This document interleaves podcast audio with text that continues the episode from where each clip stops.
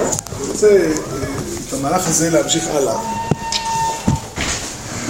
עד כאן דיברנו בעצם מה אברהם אבינו הגיע, כמעט כל מה שדיברנו, מה אברהם, אבינו הגיע מדעתו להשיג את אה, דרך האמת וקו הצדק, כמו שכתוב, כמו שהרמב"ם מנסח את זה. אה, כרגע אני רוצה לעסוק ב... אברהם אבינו מרגע מסוים והלאה, בורא העולם מתגלה אליו והבטיח לו סדרה של הבטחות. שההבטחות האלה הם החיים שלנו. היהדות שלנו, חלקה, חלק משמעותי מאוד, אם ניקח, לדוגמה ניקח את יעקב אבינו, כמעט כל מה שהתורה מספרת עליו, זה שהוא אה, עבד קשה כדי אה, לבנות את בית ישראל. זאת לאפשר שיתקיימו בו ההבטחות שהקדוש ברוך הוא הבטיח לאברהם. כאשר, אה, וזה עוד סוגיה, עוד סוגיה שקשורה לאברהם אבינו שאני רוצה לעסוק בה היום, אולי גם פעם נוספת. וזה דבר מעניין מאוד. דבר מאוד מאוד מעניין. אברהם אבינו מצטווה על ברית מילה. פרשת, אה, בסוף פרשת לך לך, הוא נצטווה על ברית מילה, ושם אה, זה, באותו, באותו הקשר, כאשר הקדוש ברוך הוא ציווה אותו על הברית, אז הקדוש ברוך הוא גם שינה את שמו. ובמקום אה, להיקרא אברהם, הוא נקרא אברהם, שזה אב המון גוי. התורה עצמה דורשת את השם. נשאלת השאלה, לכאורה שני, ה... שתי המשמעויות האלה, שתי הרעיונות האלה הם כמעט מנוגדים. הרעיון הגדול של ברית מילה זה להבדיל בין אברהם אבינו וזרעו ומשפחתו, בין עם ישראל לכל העמים כולם. זה אות ברית. אנחנו יודעים שלאורך הרבה, הרבה דורות הברית באמת עשתה את זה, זה היה המשמעות שלה. אנחנו, אנחנו לא, אני יהודי או לא יהודי, כאילו אם אני יהודי אני עושה ברית מילה. ולמה דווקא בברית מילה הוא קיבל את הבשורה להיות הב המון גויים? לכאורה זה הפוך. אפשר אולי לקיים את שני הדברים בו זמנית, אבל, אבל, אבל זה לא אמור להיות נובע זה מזה.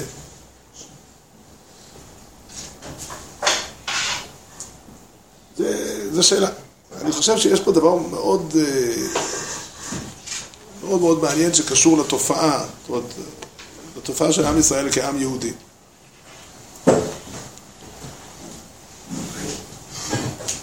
החזון או הרצון של בורא העולם אה, לבחור באברהם אבינו ולהעמיד ממנו, מזרעו, את עם ישראל, הוא לא, לפחות לא רק אה, תוכנית שנוגעת לעם ישראל עצמו. הקדוש ברוך הוא מעוניין, כמו שעולה מתוך סדר הדברים, הקדוש ברוך הוא ברא את העולם, ברא שם את האדם בגן עדן, ואז התכלית הייתה האדם. האדם גורש מגן עדן, עברו עוד כמה תהליכים, בשלב מסוים הקדוש ברוך הוא קורא לאברהם אבינו וקוראת איתו ברית. הקדוש ברוך הוא לא עזב את כל העמים כולם, ולא עזב את העולם כולו, והעולם כולו עתיד לחזור ולהיות שייך לקדוש ברוך הוא. יש, יש, אה, נקרא לזה חזון היסטורי. יש חזון היסטורי שנוגע להיסטוריה כולה, לאנושות כולה, לעם, לעולם כולו. אנחנו עד היום הזה ב... ב בתפילת הימים הנוראים, בראש השנה אומרים, ואמר כל אשר נשמה ויפו, השם אלוקי ישראל מלך ומלכותו בכל משלה, ופירושו שהמטרה היא להפוך את העולם כולו. והרעיון, וה, איך, איך, באיזה אופן זה אמור להיעשות, אז זה מאוד מאוד מעניין. דווקא העובדה שעם ישראל הפך להיות לרשות בפני עצמה, עם מערכת קיום עצמאית, אין עם לבדד ישכון ובגויים לא יתחשב, כמו שאמר בלעם הרשע. דווקא זה, הוא, זה, זה, זה יוצר את הדרך שבה עם ישראל צריך לפעול ולשנות את העולם כולו.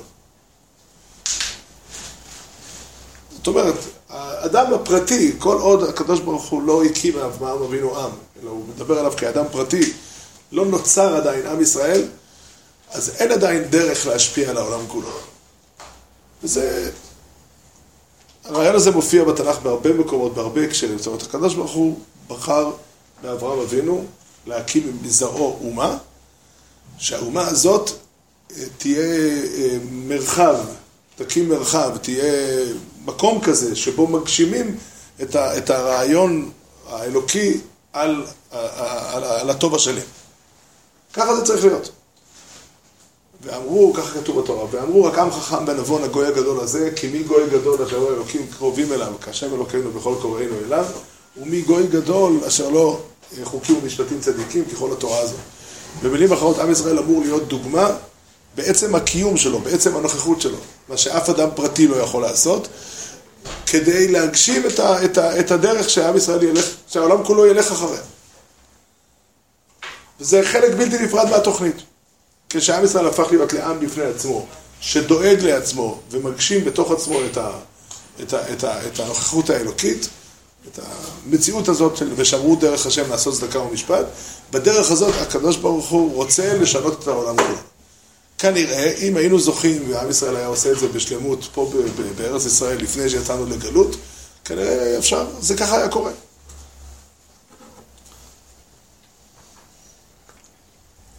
כנראה זה ככה היה קורה, כנראה זו הדרך הראויה יותר, הרצויה ביותר, כדי להשפיע על כל העולם כולו. אבל אם, מה שכתוב פה בעצם, זה שיש קבוצת אנשים בעולם. הרבה פעמים שואלים את השאלה הזאת, ודיברנו עליה קצת באחת הפעמים הקודמות, אבל אני רוצה לגעת פה קצת יותר לעומק. הרבה פעמים השאלה הזאת עולה, מה פירוש המושג להיות יהודי? להיות יהודי זה להיות אדם שונה באופי שלו, להיות... אה, למה הקדוש ברוך הוא נותן את התורה רק ליהודים? מה עם כל העולם כולו? אז האמת היא שהקדוש ברוך הוא רוצה להעמיד בעולם מציאות של יחידה, קבוצת אנשים, שתקים משפחה, או עם, איזה מילה שלא נשתמש, משפחה כזו, שבה מתקיימת התורה, בה מתקיים דבר השם, ואפשר לראות איך נראה, איך נראית אה, אנושות כזו שהיא, אה, שהיא חיה בקרבת, בהשארת השכינה, חיה בקרבת השם, וכשזה קורה, אז ממילא העולם כולו מתוקן. זה תהליך היסטורי. ייקח לזה זמן לקרות, זה צריך לקרות. כשעם ישראל חטא ולא עשה את זה בשלמות, זאת אומרת, הסיפור הוא לא, היה, לא יצא לפועל כל כך יפה כמו שחשבנו בהתחלה, אז נאלצנו לעבור הרבה דברים כדי לעשות את הדבר הזה. חז"ל אמרו, לא ירדו ישראל לגלות, אלא כדי שיתווספו עליהם גרים. והמשמעות היא שהמטרה, היה צריך להיות שזה יהיה בלי שילכו לגלות. אבל כיוון שלא עשו את זה מספיק יפה ולא גרם לכולם לבוא ולראות איך זה נראה, אז היינו צריכים אנחנו להגיע אליהם ולהתפזר בכל העולם. אבל הגרים נראה שזה איזשהו איסוף ניצוצות, זה לא זה נראה איזשהו תהליך אה, שקורה בצורה המונית או מסודרת. זה משהו, פריטים בודדים. מה אתה אומר, שיש מעט גרים יחסית? אה, זה נראה שזה פריטים בודדים, זה לא נראה משהו תהליך. לא, לא, המילים איסוף ניצוצות, התכוונת לרמוז למשהו, או ששמעת משהו בעניין הזה?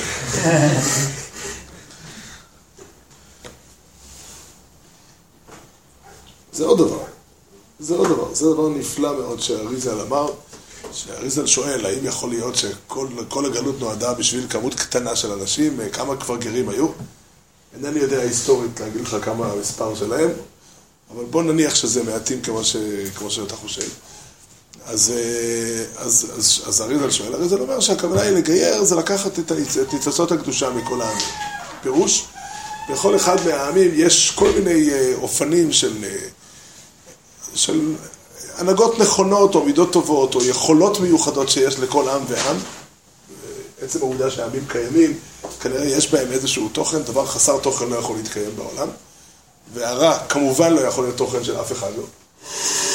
כנראה שיש כל מיני גוונים של טוב שנמצאים בכל העולם, וגם הם צריכים להצטרף לקדושה. שעם ישראל יצא לגלות כדי לשאוב משם את כל, את כל הדברים האלה. הדוגמה מופיעה בתורה ממש לפני מתן תורה.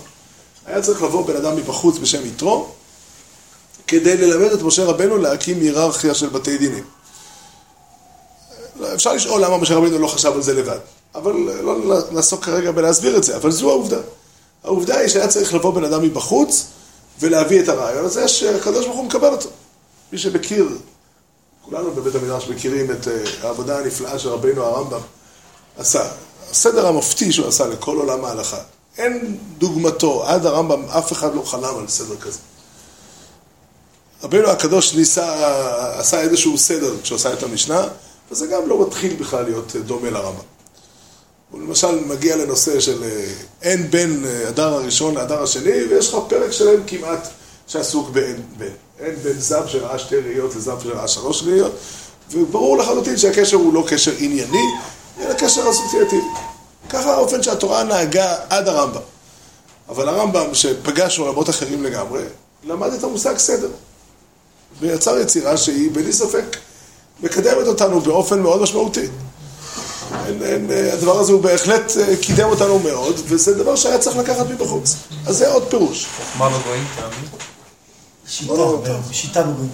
בסדר, אתה יכול, אה, אתה יכול להשתמש בהרבה מטבעות לשם, לא צריך... אה, אבל אני, לא, אני חושב שהכוונה ב, ב, ב, בחז"ל היא ודאי גם כפשוטו. הכוונה היא העובדה שהעולם כולו, העובדה שהעולם כולו, וזה באמת נכון, זו האמת לאמיתה, העובדה שהעולם כולו, הרמב"ם עצמו כותב את זה בהלכות, אה, בסוף הלכות מלכים, שהוא מדבר על... שם הוא מזכיר את, את, את ישו הנוצרי ואת זה הישמעאלי שעמד לאחריו. זה מופיע רק בדפוסים החדשים, ב... יש לו יותר מדפוס אחד חדש, אבל בדפוסים הישנים הצנזורה מחקה את זה. אבל שם הוא אומר שזה בא לקדם את הדרך למלך המשיח. זאת אומרת, התופעות האלה, העולם כולו ראה את העם היהודי, ראה את, ה, את, את התורה, איך שהיא מתקיימת, טוב יותר או טוב פחות, אצל העם היהודי, ולמד מזה מספיק דברים שהפכו את העולם למקום אחר. באופן כללי, זה, הסיפור הזה הוא סיפור אה, מדהים מאוד, ומן הראוי שנדע אותו. כשאנחנו מעט מאוד עסוקים בלקדם את העולם באופן ממשי. יהודים לא הלכו ללמד אנשים אה, שבע מצוות בנוח, לא, לא ידוע לנו שעסקו בזה הרבה במשך ההיסטוריה. בדרך כלל היו לנו בעיות דחופות יותר בתוך העם היהודי. וגם היום זה כך. עדיין לא סיימנו את כל העבודה, עוד מעט נגמור ואז נלך אה, שם. אבל עד שנגמור אנחנו עסוקים פה. אבל גם כשאנחנו לא הולכים באופן ישיר לתקן את העולם, עצם הנוכחות שלנו בעולם כעם השם, כעם ש, ש, ש, שנושא על גביו את הסיפור, את, ה, את, ה, את ההשגחה, את האמונה בהשם, את, ה, את המחויבות ושמרו דרך השם לעשות צדקה ומשפט, עצם העובדה שגויים יודעים שהמכונית של יהודי עומדת בשבת ולא נוסעת בשבת והחנות שלו סגורה, זה אומר שהיהודי מעיד בעצם הנוכחות שלו, בעצם העובדה שהוא נושא את דבר השם. על הנוכחות האלוקית בעולם. ויש לזה כוח, זה משנה את העולם. זה משנה את המציאות, זו העובדה האמיתית. זאת אומרת, הסיפור של ההיסטוריה הוא הסיפור הזה. כל העולם כולו יודע את הדבר הזה, ויודע שהעמים כולם למדו הרבה מאוד דברים, מהאמונה בכל אחד ועד המחויבות לחסד צדקה ומשפט, למדו מהנוכחות של עם ישראל בעולם. וזה חלק בלתי נפרד מהתוכנית האלוקית. אנחנו כשרואים את העולם חלילה מידרדר או מתקדם, אנחנו לא עומדים מהצד וזה לא מעניין אותנו. אנחנו שותפים לרעיון הזה. הרעיון הוא להפוך את העולם כולו, לתקן עולם, ככה אנחנו אומרים בתפילת עלינו לשבח, לתקן עולם במלכות שקד. פירושו להפוך את העולם למתוקן יותר, לנכון יותר, לראוי יותר. וזה אמור להילמד מהנוכחות האלוקית. יש עם בעולם שנושא על גביו. הבחירה שהקדוש ברוך הוא בחר בעם ישראל, אין הכוונה אני לא אומר שזה לא נכון בפני עצמו, אבל לא זה הכוונה שעם ישראל הוא יותר טוב. אלא שעם ישראל נבחר לשאת על גבו, על הגב, על הגב שלו, על כתפיו, את השליחות הזאת, והוא עושה אותה. האומה האמריקאית יותר מוסרית, נגיד, אה, הם למדו את זה מהעם היהודי? בלי ספק שכן. אם אתה מסתכל את ההיסטוריה, תקרא את ההיסטוריה של אמריקה, אמריקה, כשהקימו את ה... זה נקרא, שהם יצאו למאבק להשתחרר מהקיסרות הבריטית, אז הם קראו לזה שהם הולכים להקים את ישראל החדשה. כן, ג'ורג' וושינגטון השתמש בביטוי הזה. אין בזה ספק, אין בזה ספק. ואני תמיד אומר את זה, תמיד אומר את זה, הרבה אנשים מרימים את הגבות או את האוזניים כשהם שומעים את זה. רבינו הרמב"ן כותב בפירושו לתורה על ויחולו, כותב שיש הגבלה בששת ימי בראשית, לשיטה אלפי שניהם. זה רעיון שמפורסם בחז"ל. והוא אומר שעד אליו, שזה בעצם תחילת האלף השישי, אז הוא יוצר את ההגבלה מההיסטוריה שהוא מכיר אותה. על האלף השישי הוא לא יכול להגיד כלום, כי הוא לא, הוא עוד לא יודע. הרמב"ן נפטר כמדומני בשנת ד' לאלף השישי.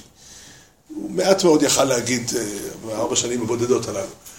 אבל הוא אומר, בריאת האדם ביום השישי מקבילה למלך המשיח, זה מאוד מסתבר. ולפני זה אומר, תקום מלכות גדולה, חזקה ואימתנית, שתהא קרובה אל האמת יותר מכל המלכויות שקדמו לה.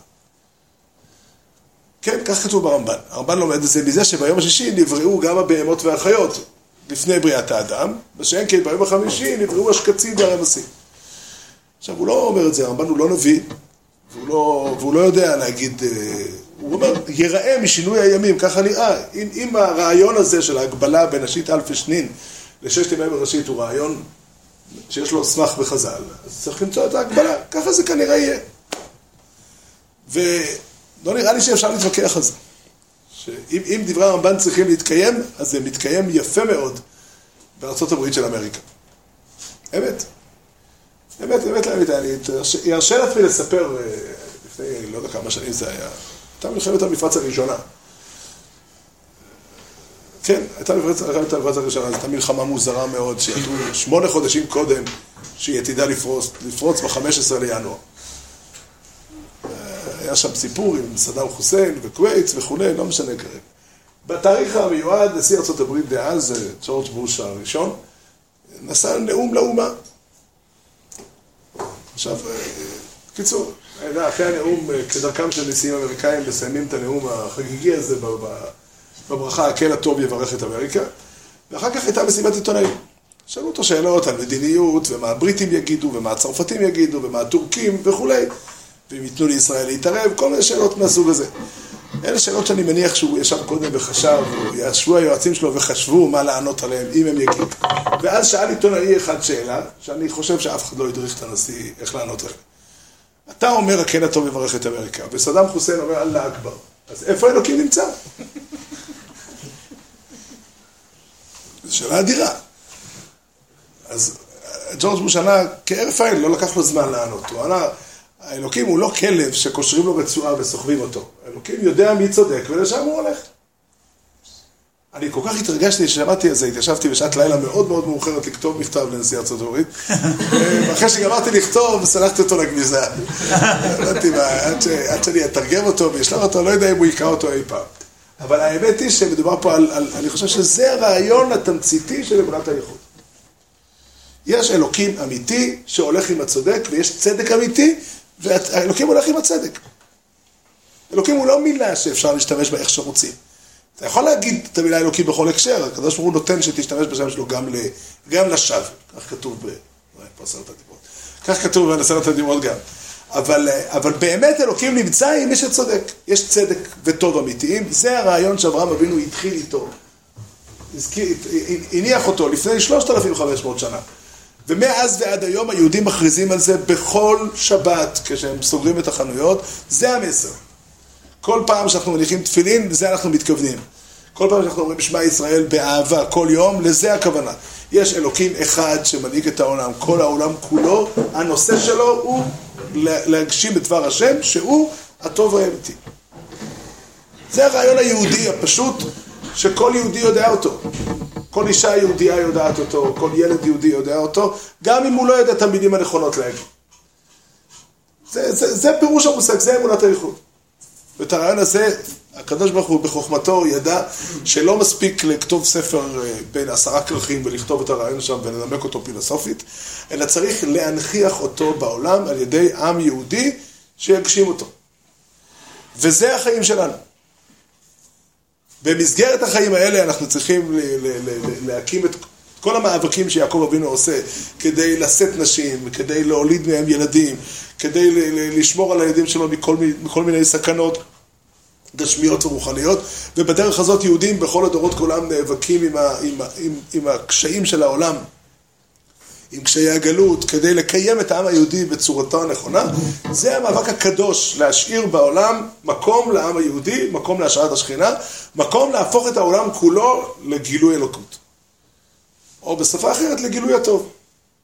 רבינו הרמח"ל חוזר על זה בכמה מקומות, הוא מדבר על, ה, על התוכנית הגדולה, על, ה, על זה שהקדוש ברוך הוא מסובב מסיבות אה, להוליך את העולם אל התכלית, אז הוא אומר, התכלית היא להביא בריאותיו לרצונו ולהפוך כל רעה לטובה. זאת אומרת, ההטבה והייחוד, זאת אומרת, השלטון של הקדוש ברוך הוא המוחלט וגילוי הטוב, הם שני צדדים של אותו מטבע. אין אלוקים אלא הטוב, ואין טוב אלא אלוקים.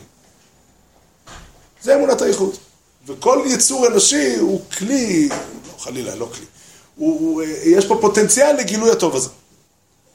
יש פה פוטנציאל לגילוי הטוב הזה. כל אדם בעולם נברא בצלם אלוקים, וזהו, זה החזון של אברהם אבינו, ואנחנו, עם ישראל, אנחנו עמך, בני בריתך, חיים את הדבר הזה יום-יום, ועידים עליו.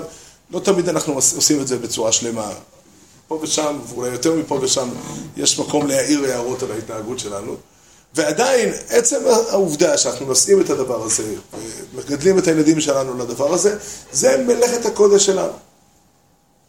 וזה אנחנו שייכים למה שנקרא אבא מונגוי. כי המטרה היא להפוך את כל העולם כולו, מה שאני אומר זה פשוט פשט.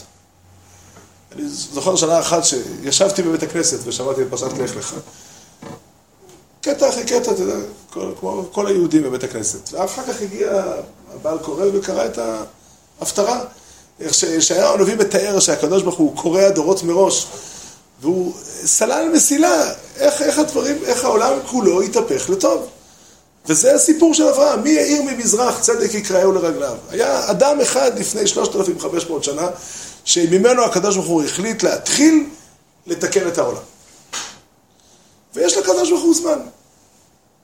איך אמר מי שאמר, עם הנצח לא מפחד מדרך ארוכה. הקדוש ברוך הוא ודאי לא מפחד מדרך ארוכה. הקדוש ברוך הוא נותן לדברים ללכת, והדברים הולכים. הדברים הולכים. לפני הרבה מאוד שנים אמרו בירושלים, אמרו מזמור בשבחו של שלמה המלך. פרק ע"ב בתהילים. שם משבחים את המלך שלמה, שבשונה מכל המלכים כולם, החיים של אנשים בעם יקרים בעיניו. גם אנשים עניים. מתוך ומחמאס יגאל נפשם, ויקר דמם בעיניו. אם באים למלך שלמה, בשונה מכל המלכים, אם באים למלך שלמה ואומרים לו שיש איזה אדם עני שנמצא בסכנה, אז הוא מכיסא מלכותו חושב מה עושים, איך פותרים את הבעיה. לא מספרים שהוא כזה חכם שיכול לפתור את כל הבעיות, אלא מספרים ש... ויקר דמם בעיניו, חיים של אדם יקרים בעיניו. בימים ההם לספר את זה על מלך, זה היה סיפור מוזר. באמת, מה, מצאו את המלך חיים של אדם? מה יקרה למדינה אם האדם הזה ימות? האם המיסים ירדו או יעלו? איפה, איפה הנושא? היום זה דבר פשוט. כל מדינה בעולם יודעת שהתפקיד שלה להגן על חיי האזרחים. הרעיון הזה הוא רעיון ששורשו באמונת אברהם. ואנחנו הפכנו לעם, כי האדם היחיד, כמה שהוא יהיה צדיק, כמה שהוא יהיה, זה, הוא לעולם לא יוכל לבטא את הדבר הזה בשלמות, אם אנחנו לא חלק ממשפחה, חלק מקבוצה. וזה יצר עוד מערכת שלמה של חובות וזכויות ותפקידים שמוטלים עלינו, להיות עם. אני לא יכול לחיות בעולם ולהגיד, אני, אמר לי, אני פעם חבר שאמר את זה כזה, אני לבד מול אלוקים. אין דבר כזה. אין דבר כזה. אנחנו עם ישראל. הדברים האלה דברים אה, פשוטים וכל אחד יודע אותם, אבל אה, מן הראוי בכל אופן להדגיש אותם, כי, כי צריך להדגיש אותם. וזה חלק ממה שנקרא ברית מילה. ברית מילה זה אומר, אנחנו עם שלם שיש לנו סימן היכר. וכל אחד מאיתנו, כשנולד לו ילד, וכשאדם נולד לו ילד, הילד עוד לא הספיק להרגיז אותו. בשמונה ימים הראשונים בדרך כלל הוא מרגיז רק את האימא. והוא מאחל לו עדיין את כל הטוב שבעולם. מה אדם לא מאחל לבן שלו הקטן? ובאמת נכון, אני מאחל לבן שלי רק הצלחה בתורה ויראת שמיים. לא, אני רוצה שיהיה לו בריאות ושיהיה לו שמחה בחיים. יבוא מישהו ויגיד לי, תדע, יש דבר כזה נפלא, עוד דבר נוסף נפלא, גם את זה אני רוצה בשביל הבן שלי. אבל כל זה בתוך המסגרת של הברית. מחוץ לברית אין לי שום מילה להגיד לו. זה פירוש המושג ברית מילה. כשאבא מעל את הבן שלו, לזה הוא מתכוון. אני לא אומר אותי איזה שטיקלטר שלי. כל אבא יהודי, כשהוא מעל את הבן שלו, לזה הוא מתכוון. הוא מתכוון לומר, אני רוצה שתצליח ותגשים את החיים, את, ההצלחות הכי גדולות בחיים, ברוחניות, בגשמיות, בחוכמה ובאושר, באהבה, בהכל שיהיה לך. אבל הכל בתוך המציאות של העם היהודי שהוא נאמן להשם. אלה מילים לא פשוטות, אבל כל יהודי שמעל את הבן שלו מתכוון לזה. זה, זה המובן הפשוט של הברית. כמו רוב מצוות התורה, הם, הם, הם, המכוון שלהם הוא פשוט וברור. זה סוגיה אחת של ברית מילה. אבל אברהם אבינו הייתה לו עוד ברית, והיא ברית בין הבתרים. ושם צריכים להטות אוזן ולהקשיב. וכדרכנו אנחנו עסוקים, משתדלים לעסוק בדברים מתוך uh, פשוטם של דברים. כאן אברהם אבינו יש לו שאלה. הרבה, הרבה עסקו בשאלה הזאת. אברהם אבינו הקדוש ברוך הוא אה, אומר לו שיהיה לו ילדים, הוא מאמין, פה כתוב והאמין בהשם ויחשביה לו צדקה. בסדר. אשרה ואשר חלקו. ואחר כך כתוב, ויאמר אליו אני השם אשר הוצאתיך ממורכזדים לתת לך את הארץ הזאת לרשתה, ויאמר השם אלוקים, במה אדע כי יירשם. מאיפה אני יכול לדעת שאני אירש את הארץ הזאת? וכתבו וחקרו ושאלו, מה ראה משה רבינו לשאול פה שאלה, כשעל בשורת הבנים הוא מאמין לגמרי? שאלה פשוטה. ועוד שאלה, אם אתה שואל את השאלה, איפה יהיה התשובה? זו שאלה גדולה. אני אציע לכם פירוש. לדעתי זה הפשט בפרשה. הסיפור הזה, ברית בין הבתרים, מגיע בתורה אחרי מלחמת ארבעת המלכים וחמשת המלכים. פשטות. כתוב אחר הדברים האלה. במילים אחרות, אברהם אבינו היה מודע לעובדה שהוא, ההתנהגות שלו, בהרבה מקומות רואים את זה, שהיא בבחינת מעשה אבות סימן לבנים. זאת אומרת, הוא סולל את הדרך בארץ ישראל, הוא כובש את הארץ עבור הבנים שלו. ועד היום הזה הוא חשב שהדרך לכבוש את הארץ זה לגור פה. זה הכל. והוא היה אדם שהסביבה אהבה אותו, כיבדו אותו, פה ושם היה לו סכנות והיה צריך להיזהר מהם, אבל בגדול, אלה היו החיים. במילים אחרות הקדוש ברוך הוא אמר לו, אני אעשה כך וכך. הבנתי, זה יהיה, אני מאמין בהשם. אבל במלחמת ארבעת המלכים אברהם אבינו פתאום תפס שהקדוש ברוך הוא לא מתכוון לקחת אותו ולעשות ממנו עם ולתת לו את ארץ ישראל, אלא הקדוש ברוך הוא מעוניין שהוא יילחם.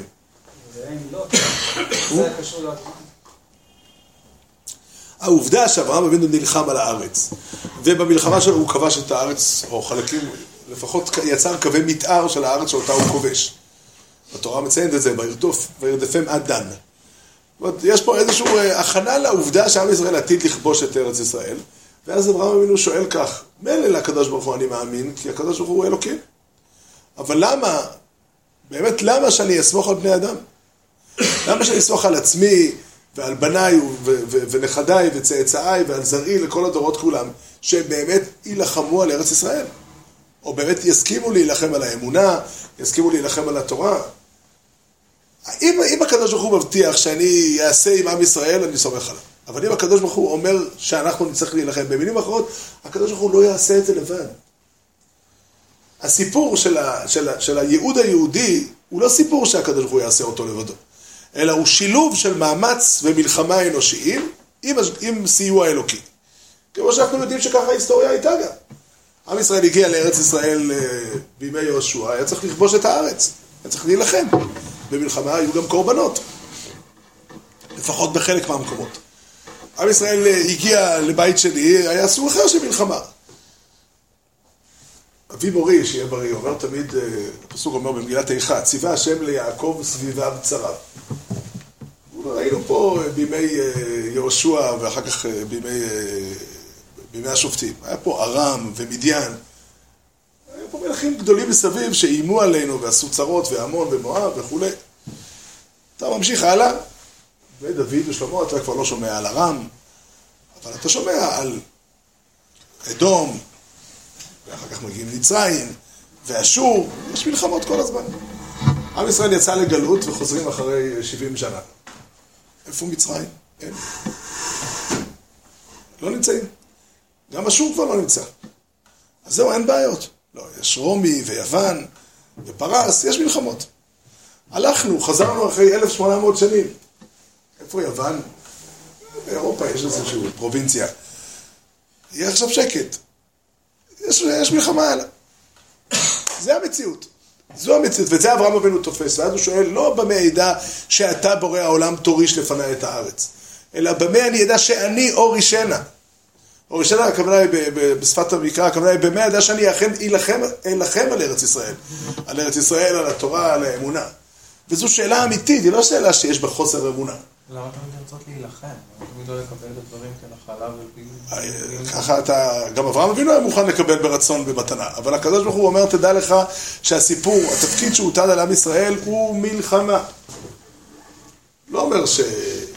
שבכל הדורות המלחמה היא באותו נשק. יש מלחמות שונות, יש צורות שונות, אבל אולי יום אחד, אומר אברהם אבינו, אולי הנכדים שלי יהיו, יקימו מקום, יחיו באיזה מקום, לצורך העניין, יהיו במקום, ויקראו לו ירושלים דליטא. יהיה להם טוב שם. אולי יום אחד הצאצאים שלי יהיו בירושלים האמיתית ויגידו שטוב להם בלי התורה חלילה. אין להם כוח כל פעם להיאבק מחדש. פעם מגיעים היוונים ועושים צרות, פעם מגיעים כאלה, די, מספיק. מי אמר שלדורות הבנים שלי יסכימו להילחם על הדבר הזה? זו השאלה שאברהם אבינו שואל. וזו שאלה שנוקבת עד התהום. כי כל העתיד של ההיסטוריה, כל התוכנית האלוקית, תלויה בשאלה הזאת. דיברנו קודם שהקדוש ברוך הוא בחר בעם ישראל לא רק בשביל לדאוג להם, אלא כדי להקים את עם ישראל כאבן פינה, כיסוד לזה שהעולם כולו צריך להיות מתוקן. ואם זה תלוי במלחמה שלנו, מי אמר, יהודים יכולים להיות במקומות מסוימים ולשכוח את התפקיד שמוטל עליהם. ורחמנא ליצלן, מותר להגיד את האמת. היו הרבה מאוד תקופות שיהודים עשו ככה. הרבה מאוד יהודים הלכו לנו. אינני יודע באיזה אופן הקדוש ברוך הוא יקיים את הפסוק וחשב מחשבות לבלתי יידח ממנו נידח. אבל למראית עין היו הרבה יהודים, אז שואל אברהם אבינו, במה אני אדע שאכן עם ישראל ימשיך להילחם? והקדוש ברוך הוא קודם כל כורת איתו ברית, אבל ב- יש פה גם תשובה שהוא מקבל, והיא תשובה נפלאה מאוד. ידוע תדע כי גר יהיה זרעך בארץ לא להם, ועבדנו, מאיפה אני יודע שזו התשובה?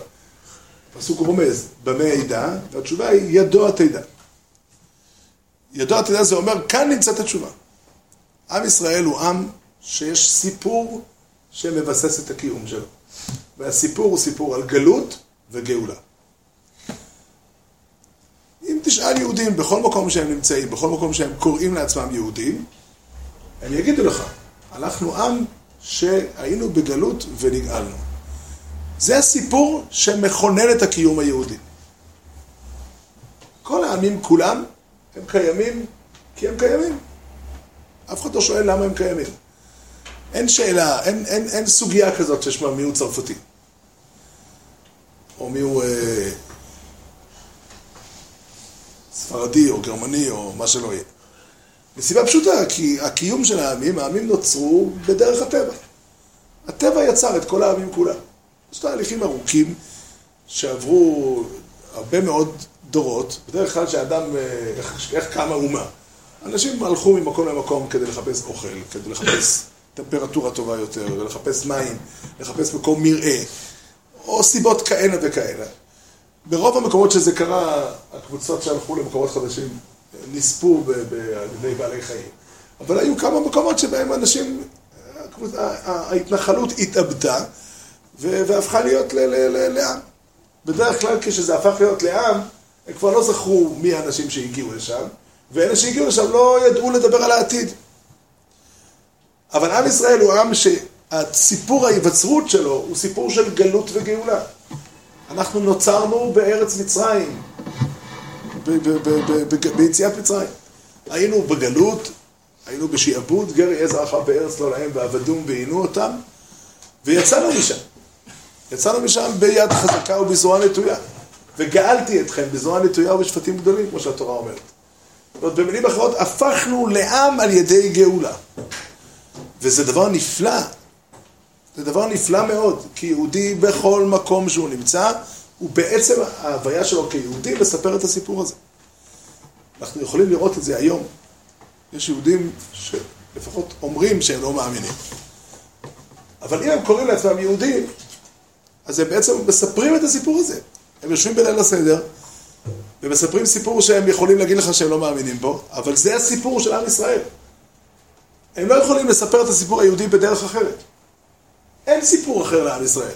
אתה לא יכול להגיד, עם ישראל, היה ניסיון כזה, וזה מאוד מאוד מעניין, כשישבו בתל אביב, ד' באייר תש"ח, יום שישי, וכתבו את מגילת העצמאות. אז ככה התחילו אותה, ישבו שם קבוצת אנשים, מתוכם גם כמה אנשים אה, משכילים. יש שם אדם שהיה פרופסור להיסטוריה. ו- וניסחו את המילים, בארץ ישראל קם העם היהודי לשבטיו. עכשיו, אני לא מבין, באמת אני שואל, היה בוער להם שמה להתווכח עם התורה? זה מה שהם רצו במסמך החגיגי הזה? התורה אומרת במפורש שעם ישראל לא קם בארץ ישראל. התורה אומרת במפורש שעם ישראל קם ב- ביציאת מצרים, בהר סיני אם אתה רוצה. אבל בשום אופן לא בארץ ישראל. לא זה הכוונה. המשך המשפט בארץ ישראל קם העם יהודי לשבטיו, כאן היו הנביאים, כאן היו אה, משוררי ספר תהילים וכדומה. היה פה מאבק אמיתי על הרעיון, כי הרעיון הגדול של הקמת מדינת ישראל, לפחות בגרסה החילונית של הציונות, היה ככל הגויים בית ישראל.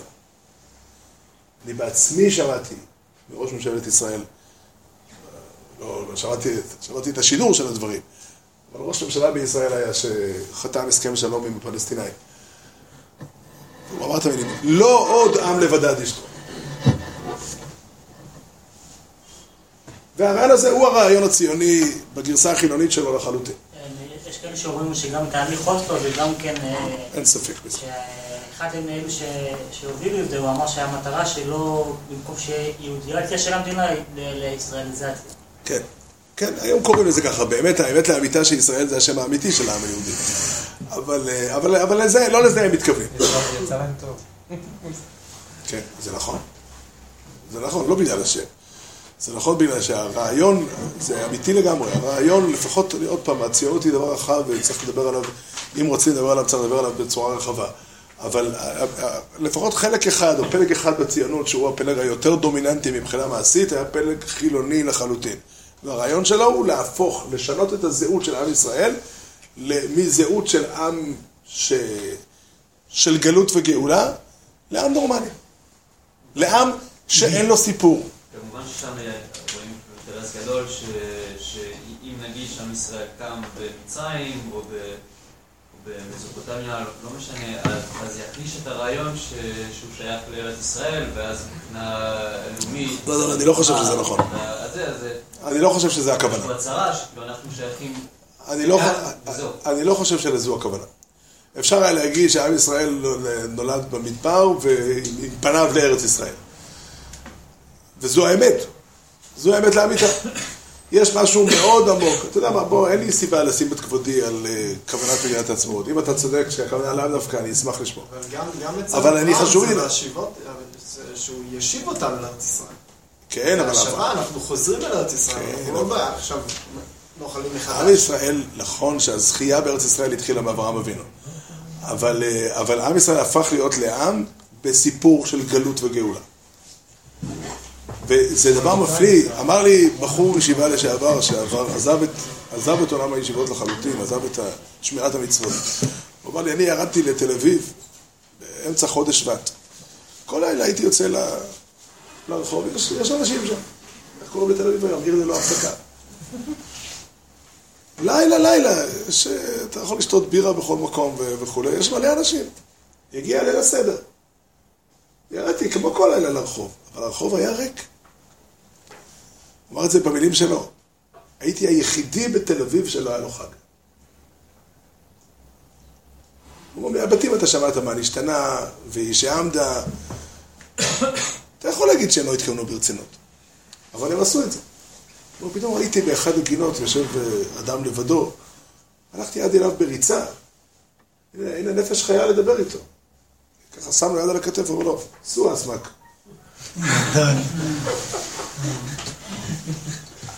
להיות, באמת זה נכון, באמת זה נכון, הסיפור היהודי, וזה זה בעצם מה שהקדוש ברוך הוא עונה לו, בכל מקום שיהודים ימצאו את עצמם, הסיפור שלהם, ההוויה שלהם תחזיר אותם לשאלה, מה אנחנו עושים כאן? יש ייעוד לקיום שלנו.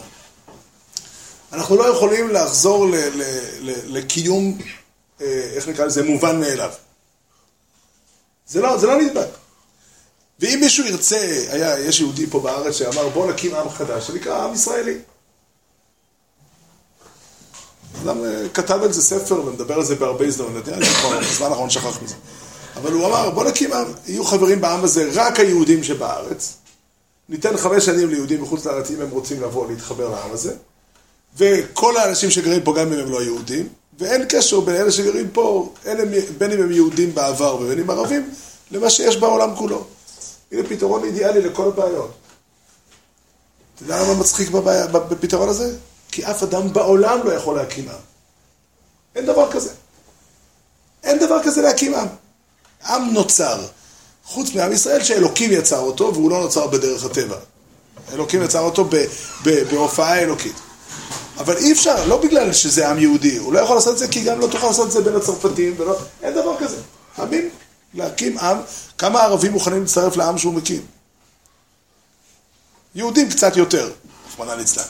היה פה בחור בישיבה פעם שסיפר שבמשך כמה שנים מחייו הוא זיהה את עצמו כקוסמופוליט.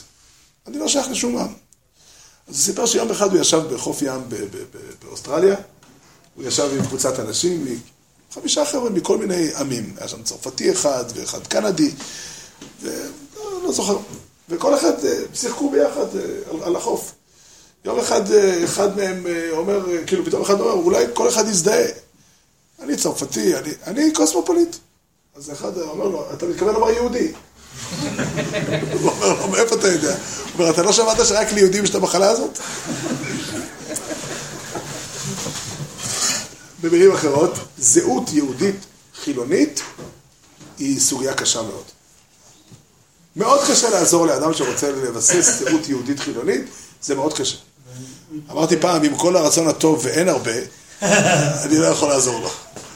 אבל, אבל באמת, זה פירוש המילים, ידוע תדע כי גר יזרעך בארץ לא להם ועבדום ועינו אותם ארבע מאות שנה, תדע לך, עם ישראל יצטרך להתמודד. אין פה תשובה לשאלה למה ראובן או שמעון או לוי או, או, או לא משנה איזה שם נקרא להם, לא יכול לעזוב את העם. והיו הרבה שעשו את זה. אבל כל עוד העם היהודי קיים כעם יהודי, הוא יהיה מחויב לחזור לשאלה מה אלוקים רוצה מאיתנו, לאן אנחנו הולכים. משהו, איזשהו אי שקט פנימי יהיה בתוכו, ושיקים אותו מחדש. וזו התשובה שבורא העולם עונה לאברהם אבינו. במה ידע כי ירשנה? ידוע תדע. כי גר יהיה זרעך בארץ לא להם. התחלת הסיפור היא תהיה עם סיפור של גלות וגאולה, וזה חלק מההוויה שלנו. זה חלק מההוויה שלנו. בכל מקום שנמצא, אנחנו תמיד נשיר, והיא שעמדה לאבותינו ולנו. שלא אחד בלבד זה, הרי דבר מוזר. בכל דור ודור עומדים עלינו.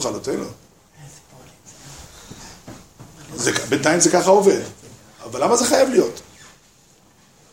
יש משהו לסיפור של העם הזה. העם הזה בעצם הנוכחות שלו, כיוון שיש לו תפקיד, יש לו שליחות, יש לו שליחות שהיא לא נועדה, זה חשוב מאוד להגיד את זה, השליחות הזאת לא נועדה בשביל שאנחנו נעשה כך וכך. זה צעד אחד בתוכנית.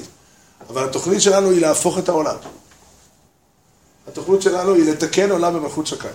להפוך את העולם כולו למקום של, של גילוי של הטוב.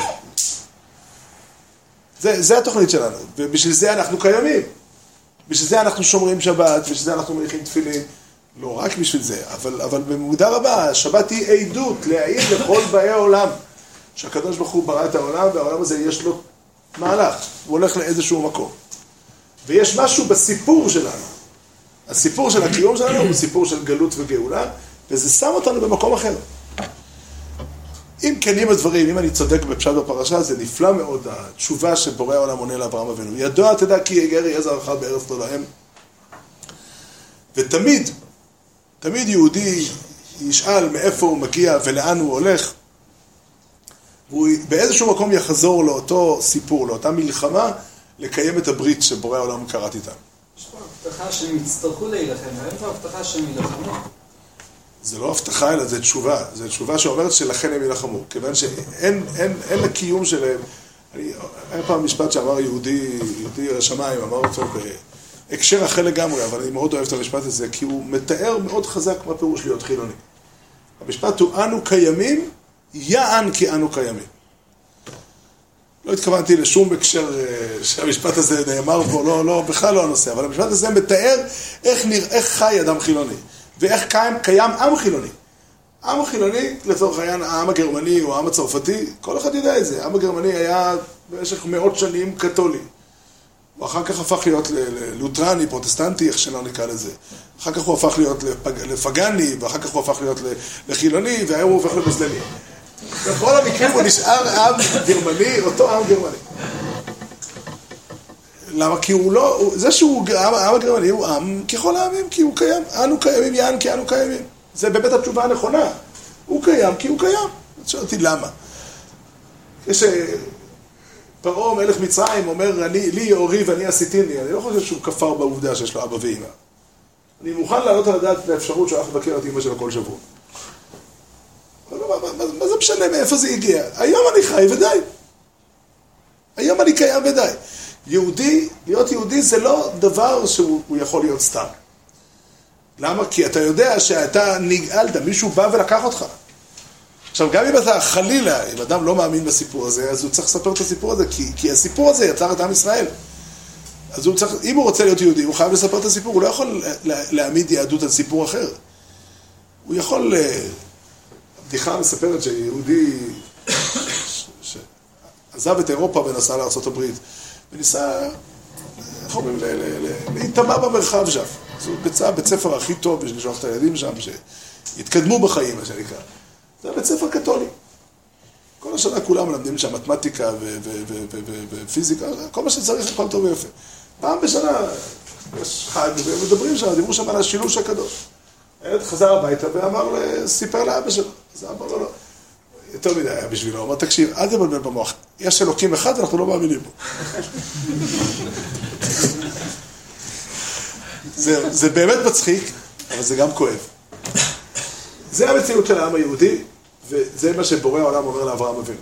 בזה סיימנו את הסוגיה ששמה אברהם אבינו, לפי ערכנו, אין ספק שיש הרבה עוד מה לדבר, אבל שהשם יהיה בעזרנו תמיד, ושנדבק תמיד בדרכיו של אברהם אבינו, ושנשיג את דרך האמת וקו הצדק. הרב, זה מלחמה, הקיום היהודי.